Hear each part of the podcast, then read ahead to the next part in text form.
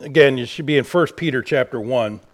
And we're going to study verses 6 and 7 this morning. Last week, we observed three things we have according to God's mercy we have a perfect hope, a protected inheritance, and a present keeping. But Peter now builds on that as he tells believers how to handle trials. Folks, being a Christian does not eliminate trials coming in life. But the difference is is we as Christians have God, we know we have the power of God, we have the comfort of God to help us in trials. And I be, I'll be honest with you, I don't know how the lost world sometimes deals with some of the trials of life. But trials are going to come. Christ does not promise following him is a bed of roses. As a matter of fact, he said just the opposite that those that follow him will suffer persecution. There will be trials, there's going to be temptations, there's going to be things that are going to happen in your life.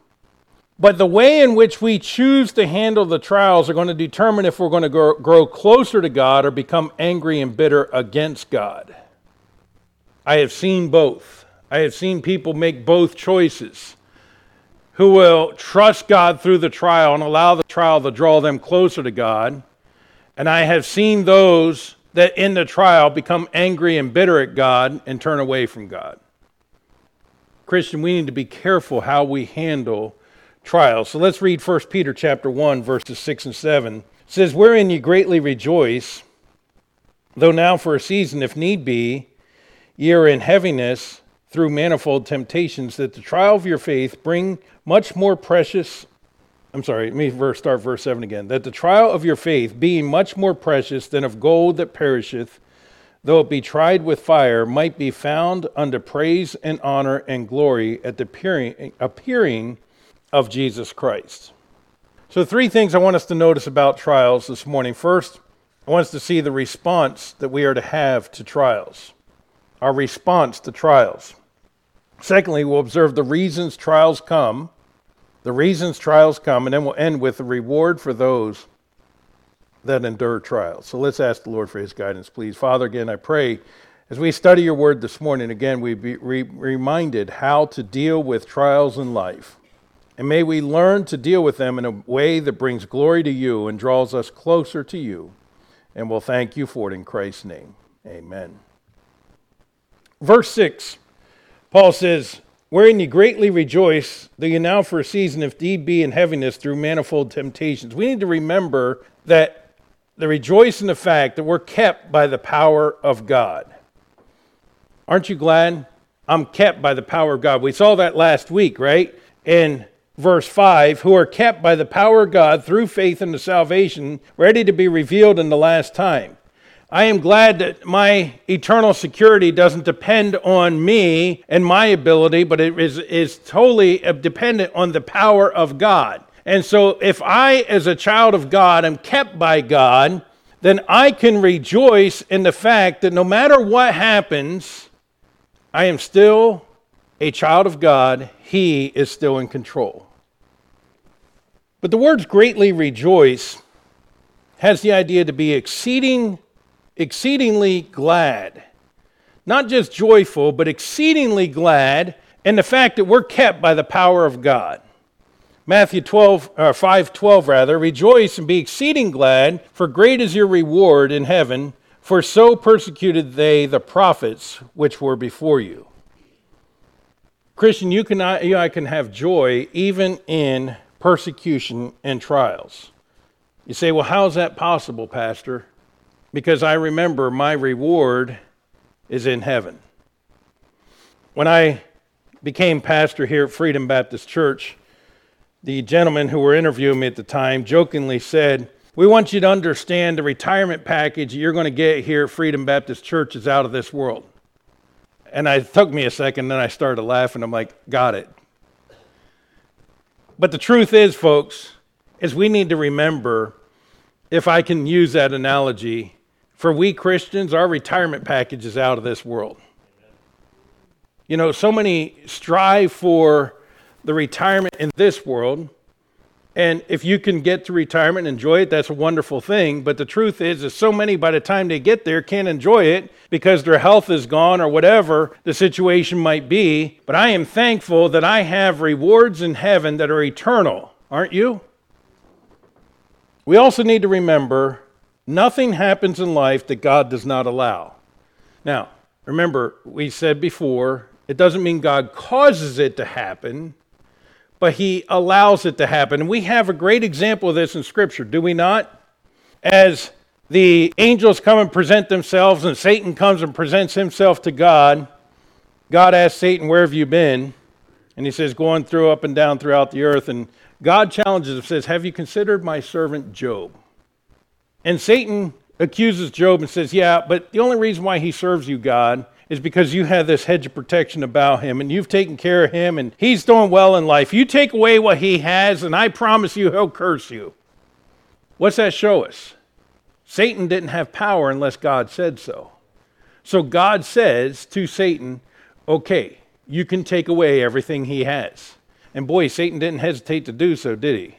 One messenger after another, telling him all his cattle, his sheep, his oxen, his, his family, all had died within a matter of moments because the messengers were just running as fast as they can to him to give him these messages. Yet Job did not charge God foolishly. He did not accuse God. He still maintained his integrity. And so now Satan is standing before God again, and this time Satan says, Well, yeah, but a man will give anything for his own health. And God then gives him permission okay, you can take Job's health, just spare his life. And we know Satan did so, and Job still maintained his integrity. Now, understand something. Job didn't know why all this was happening to him. That's very obvious when you look at his friends who came to comfort him and the conversation among he and his friends. He didn't know why God was allowing this to happen. And many times in trials, we don't know why God is allowing it to happen, but we can rest in this much. Nothing is going to happen that God has not allowed. And if He has allowed it in my life, then He knows that by His strength, not my own, I can handle it. We've all faced some serious trials in life. We've all faced things in life, but God is trying to use those. He doesn't allow those things because He hates you. He doesn't allow those things because He's trying to make your life miserable. He allows those things because He's trying to draw yourself to Him. And let me tell you, some of the hardest times in my life I would not replace now having gone through them because it's during those times that I grew closer to God. Therefore, we can count it all joy. James says in James 1 2 through 4, My brethren, count it all joy when you fall into divers temptations, knowing this, that the trying of your faith worketh patience, but let patience have her perfect work, that you may be perfect and entire, wanting nothing. Divers temptation. The word divers and the word manifold in 1 Peter chapter uh, 1 and verse 6, where it says, through manifold temptations, are the same Greek word has the idea of being many temptations. God is trying to build your patience. There's going to be many temptations, many trials, but patience only comes from being tried. Kind of goes along with our sister's testimony about learning to wait on God. Well, how do we learn to wait on God? Through trials, through struggles. Because do we learn patience when we have everything at our fingertips? And everything happens real smoothly. Do we learn patience in that? No. Realize the victories that we have in Christ. 1 Corinthians 10:13. There hath no temptation taken you but such as common to man, but God is faithful, who will not suffer you to be tempted above that you are able, but will with the temptation also make a way to escape that you may be able to bear it. Now, our temptations are not unique. 1 John chapter 2 verses 15 through 17 talk about the lust of the flesh, the lust of the eyes, and the pride of life, the three areas in which every one of us is tempted. There's nothing new under the sun, uh, Solomon has told us. There's nothing unique that happens to you that hasn't already happened. But God is faithful. He's provided a way of escape. Many times that may just be His grace. So we've seen our response to trials. Let's look secondly at the reason for trials. Verse 7 Trials refine or purify faith. That the trial of your faith, being much more precious than gold that perisheth, though it be tried with fire, might be found unto praise and honor and glory under the appearing of Jesus Christ. When you put wood or hay or whatever like that in a fire, what happens to it? It burns, it's consumed, and you're left with a pile of ashes. But if you put gold and silver and precious metals into a fire, what happens to them? The impurities, the dross, comes to the surface. You can skim it off and you can make it purer, purer. So God says when He puts us in trials, that is His desire for us. Not to be consumed by the fire, but to be purified by the fire to remove the impurities, if you will, to remove that lack of faith and trust in Him, to remove the sin in our lives, to help us grow closer to Him, to help to learn the patience, to learn to trust Him, to be more faithful to Him. He's helping remove those impurities, but the only way sometimes that can happen, the only way that happens with gold is by heating it up. There's no other way to get it done. And so God has allowed trials in our lives to help purify us. Because remember, He has predestinated that we, once we're born again children of God, are to be conformed to the image of Christ, be made like in the image of Christ. And so, if I'm going to be made Christ like, that means all the things that aren't Christ like have to be removed. Now, that sometimes may feel painful at the moment. If anybody has ever had some type of maybe a cyst or some type of growth or something that needs to be removed, when they go and cut that thing out, it hurts. Does it not? But boy, you feel better after it's finally out, don't you? See, there was pain involved in the process of making you better. So you and I need to consider trials a precious thing as God draws us closer to Himself and removes the dross from our lives.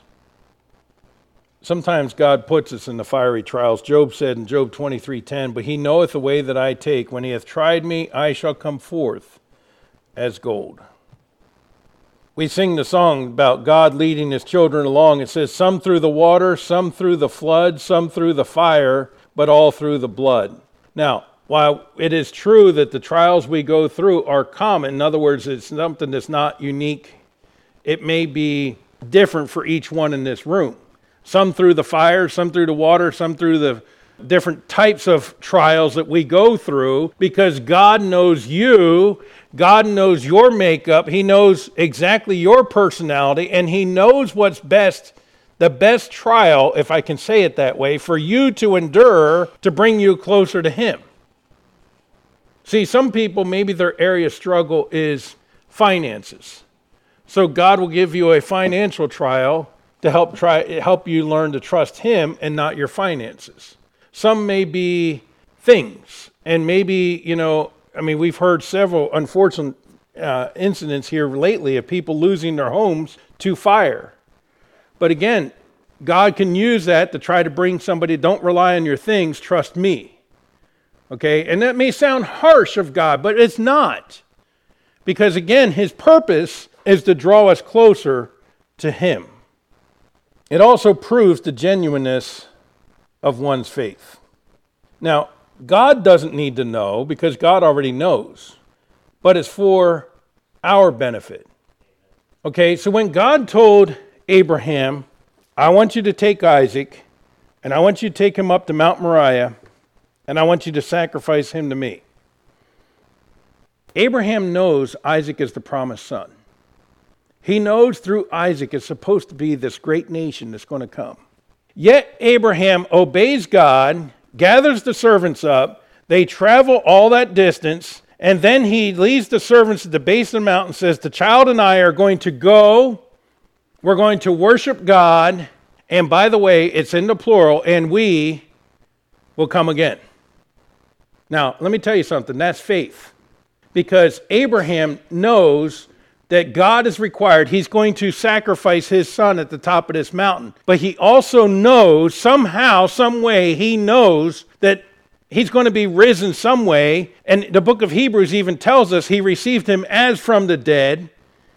And so, as they leave the rest of the crowd, his son asks him an obvious question. He says, Dad, we have the wood, we have the fire. uh, we're missing the lamb.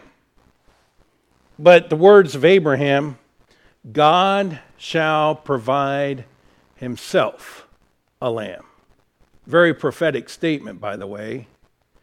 And as Abraham ties up Isaac, which, by the way, Abraham's an old man at this point. Isaac, a 16 year old lad approximately, very, probably very strong, probably could have overpowered his dad. But his dad ties him up, puts him on the altar, is about ready to plunge the knife through him as the angel of the Lord stops him, and he turns around and there's a ram caught in the thicket, and they offered a ram. Now, in Abraham's mind, he had already sacrificed his son. I believe when it says that the angel called unto Abraham, that I believe he was to the point of having the knife at least ready to plunge into, because again, in his mind, it was accomplished act. God already knew the faith of Abraham. Abraham needed to know the faith of Abraham. Hence, the trial had to come. Does that make sense? Because could have Abraham known? Okay, I have asked the question what if we lived in a communist country and the authorities were to bust in these doors and to say to each of us, arrest all of us, and say, deny Christ or we're going to kill you? What would your response be? I've had a lot of people say, well, I'd hope I make the right choice, but I don't know. Well, you know why we don't know? Because we're not faced with it. But those who have been faced with it know because they've been faced with it. Does that make sense? So we think we have the faith, but we don't really know until we're tried. And when we are tried, then we know we have the faith when we can learn to trust God. So the trial is not for God's benefit, it's for our benefit. I hope that sinks in, Christian. I hope that makes sense to you that God allows it, not that He needs the information, but we do. Because when we trust God through a trial, we see our faith in action. Which brings us then to our last point the rewards for enduring trials.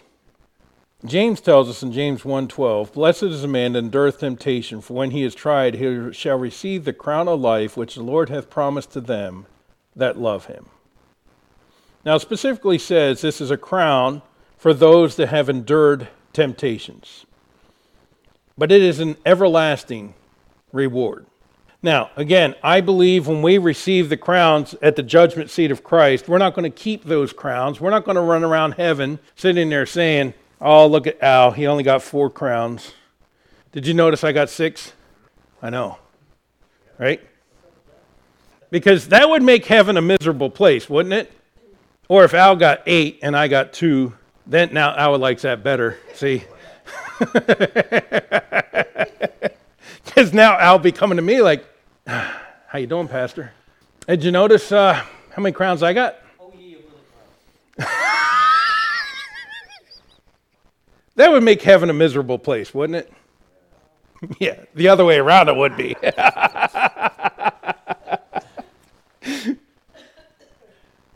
But we are going to take those crowns and we're going to be laying them back at the Savior's feet because we realize we don't deserve them. He, it's only because of Him that we had those crowns in the first place. They all belong to Him. Now, I want you to think of that because it's really not about how many crowns I have or how many crowns Al has. It's how many crowns am I going to be, I personally am going to be able to lay back at His feet, at the feet of Jesus Christ, for what He has done for me. That's what matters, folks. And so I want to earn these crowns, these rewards, because I want to be able to say thank you to my Savior with proof that I loved him and served him. Does that make sense? Because all I can say and sing, Oh, how I love Jesus. But that day, standing at the judgment seat of Christ, will show how much have I really loved Jesus. But again, let's look at verse 7 that the trial of your faith, being much more precious than that of gold that perisheth, though it be tried with fire, might be found unto praise and honor and glory at the appearing of Jesus Christ. Praise, honor, and glory at his appearing. We need to praise him for his strength and for his deliverance. Honor him for he gives the victory. Glory because he deserves all glory. And I do not want to be ashamed of his coming. As 1 John 2 28 tells us, Now, little children, abide in him, that when he shall appear, we may have confidence and not be ashamed before him at his coming. Have you ever thought, as we think about the rapture, the imminence of the rapture could happen at any moment, right? What do you want to be doing at the moment Jesus Christ comes back? What do you want to be doing at the moment that trumpet sounds? I can think of a lot of things I don't want to be doing. And John says we'd be ashamed at his coming. Let me ask you, what in your life would you possibly be doing that you would be shamed if you were doing that when he came? Then truthfully, you're not living as though he could come at any moment. Because that should keep us from doing those things. Because he can come at any moment, right? We need to be prepared. So praise, honor, and glory, which all belong to God. But then another reward for enduring trials is just a closer walk with God. There's a closeness that only those who have gone through great trials know. And as you go through the trials of life, you can draw closer and closer to God. Let me ask you a question. Do you think Abraham's walk with God was different when he came down off that mountain with Isaac than before he went up that mountain with Isaac? I guarantee you it was. I guarantee you Abraham felt a little closer to God. Wouldn't you believe that? Do you believe David felt a little closer to God coming off the battlefield carrying Goliath's head than he did before he went on the battlefield? Do you believe that at the end of Job's life, he was walking closer to God than he was at the beginning? What made the difference? The trials they endured. Do you believe Joseph, sitting on the throne, was a man who was much closer to God than the man who was sold into slavery by his brothers? I promise you he was. And I've used Joseph as an example many times because as I read the account of Joseph, I can see about three or four points in that account where I would say, I've had enough. I'm done. But he kept serving God anyhow. I don't mean this to be discouraging news, but trials are going to come in life. So we might as well accept the fact that there's going to be hard times in life. Now the question is, what am I going to do when those hard times come? Am I going to realize this trial is allowed by God? I can choose to draw closer to Him, and I can make it through this trial by His grace, His strength or am I going to become angry and bitter at God and turn away from Him? If I choose to respond correctly in the trial, God has promised to draw me closer to Him. And I can assure you that you will be strengthened in the trial. And you will come out the other side with the fewer, fewer impurities. The dross will be removed. You'll be more Christ like on the other side. I know in this room many trials that many of you have faced or are facing. It encourages me to watch as church members respond to trials in a godly fashion and watch God use that to help them grow in ways they never even thought possible. Learning patience, learning endurance, learning simply to trust God learning to walk with Him. Now, remember, as Peter is writing this letter, the church is already starting to have the persecution of the church, but it's going to intensify under the reign of Nero, and the signs of the intensification are already there. And so he is giving this letter of encouragement to these Christians. The trials are already here, but they're going to get worse.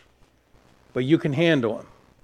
But understand something we can handle the trials not in our own strength, but through the power of God, and that's how we learn to trust Him more. We can still have joy even in trials. Because again, go back to verse 5 who are kept by the power of God. God is keeping us by His power. The trials help purify us, improve our faithfulness, and God will reward us for enduring the trials. So, Christian, let's learn to handle trials the way God desires for us. Let's bow forward to prayer.